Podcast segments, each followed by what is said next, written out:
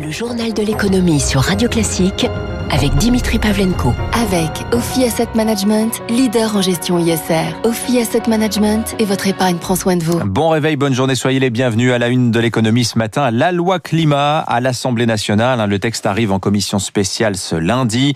Transport, logement, alimentation, consommation, protection judiciaire de l'environnement. Le texte jugé pas assez vert par les uns, trop par les autres, entend faire entrer dans la loi les propositions de la Convention citoyenne sur le climat. Plus de 5000 amendements ont été déposés, dont près du tiers par le groupe La République En Marche. Sujet brûlant au sein de ce texte, la publicité. Le texte vise à interdire la pub pour les énergies fossiles. En revanche, les produits qui utilisent le gaz, le pétrole ou le charbon devraient, eux, échapper à l'interdiction de communiquer.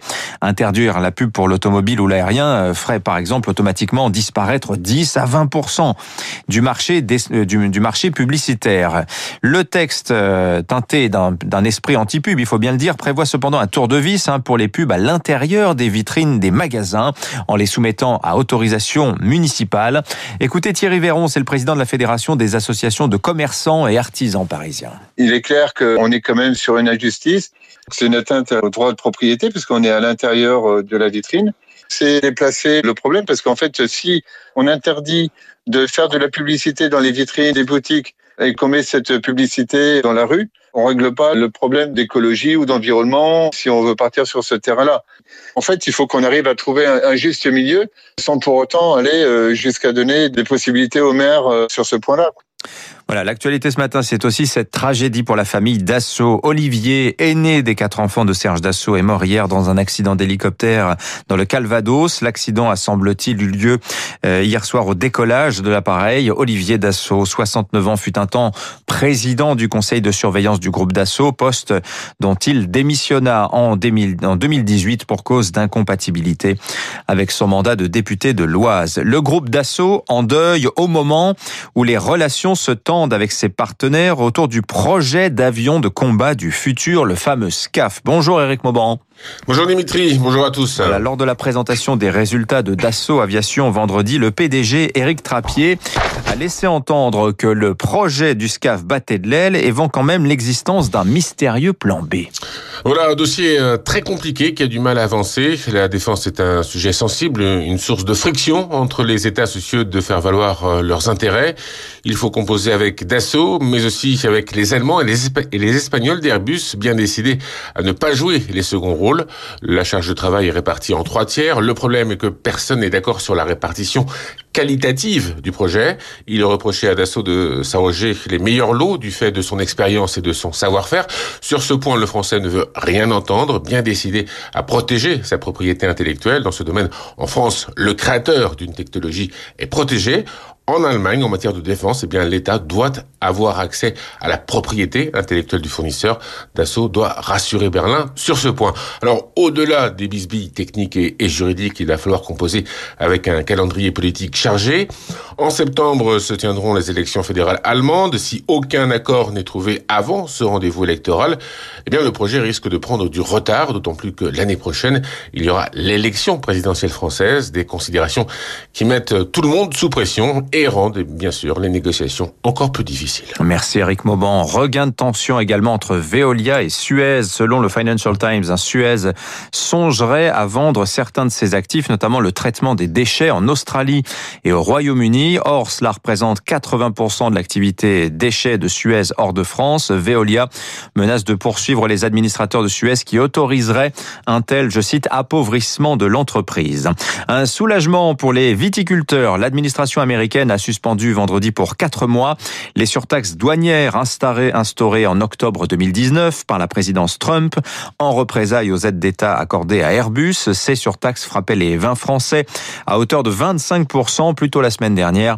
Londres avait obtenu la suspension des droits de douane sur les produits britanniques dont le whisky écossais.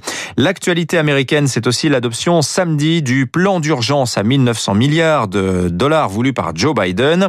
Adoption sur le fil du rasoir par 50 voix contre 49. Ça s'est joué au Sénat. Le texte baptisé American Rescue Plan Act, loi sur le plan de sauvetage américain, doit encore être validé maintenant par la Chambre des représentants, mais sans trop d'incertitude, hein, puisque les démocrates y disposent d'une nette majorité. Marc Tédé. Des millions d'Américains devraient recevoir ce mois-ci un chèque de 1400 dollars s'ils gagnent moins de 75 000 dollars par an. Ce sera dégressif au-delà. À cela s'ajoute une allocation chômage de 300 dollars par semaine, prolongée jusqu'en septembre pour 9 millions et demi de personnes. Pas moins de 350 milliards de dollars sont destinés aux collectivités locales et notamment aux États qui recevront au minimum 500 millions, voire plus, selon leur taux de chômage. Les villes ne sont pas oubliées, mais ce plan de relance massif fait débat aux États-Unis.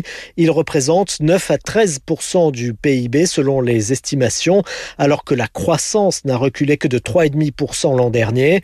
Certains, comme Larry Summers, l'ancien secrétaire au Trésor de Bill Clinton et conseiller économique de Barack Obama, redoutent une surchauffe de l'économie et une flambée inflationniste. En bref, euh, l'Arabie saoudite de nouveau visée par des attaques ce week-end. Des drones et plusieurs missiles ont été interceptés et détruits hier. Des frappes visait des installations d'Aramco ainsi qu'un parc de réservoirs du port de Ras Tanouras, l'un des plus grands ports pétroliers du monde. Riyad attribue ses attaques aux rebelles outils du Yémen contre lesquels les Saoudiens ont lancé hier une offensive jusque dans la capitale yéménite Sanaa.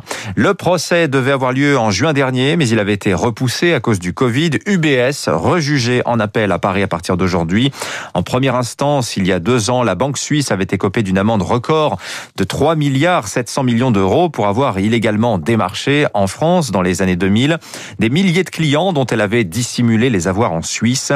Dans cette affaire, la cellule de dégrisement de Bercy est parvenue à récupérer 3 milliards 700 millions d'euros auprès de 4000 clients de la banque.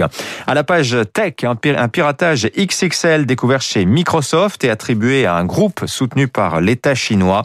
Les hackers ont exploité une vulnérabilité dite Zero Day dans le code source d'Exchange, la messagerie électronique la plus répandue dans les entreprises occidentales. Microsoft a déjà identifié 60 000 victimes. Et puis un genre de vente appelé à se développer. Le patron de Twitter, Jack Dorsey, a mis aux enchères vendredi son tout premier tweet. Je crée mon compte Twitter. Voilà le message en question. Message transformé en pièce de collection grâce à un certificat numérique authentifié par son auteur. Et ce, via la technologie de la blockchain. On appelle cela un NFT, un jeton non fongible. Le tweet inaugural de Jack Dorsey a reçu une offre de 2 millions de dollars. Les marchés pour finir. Le CAC en recul vendredi de 0,8%, 5782 points, bridé toujours par la remontée des taux obligataires qui pour l'heure laisse placide dans la réserve fédérale américaine. Le 10 ans américain a touché en séance vendredi 1,62% avant de se stabiliser autour de 1,56. À noter le pétrole aussi.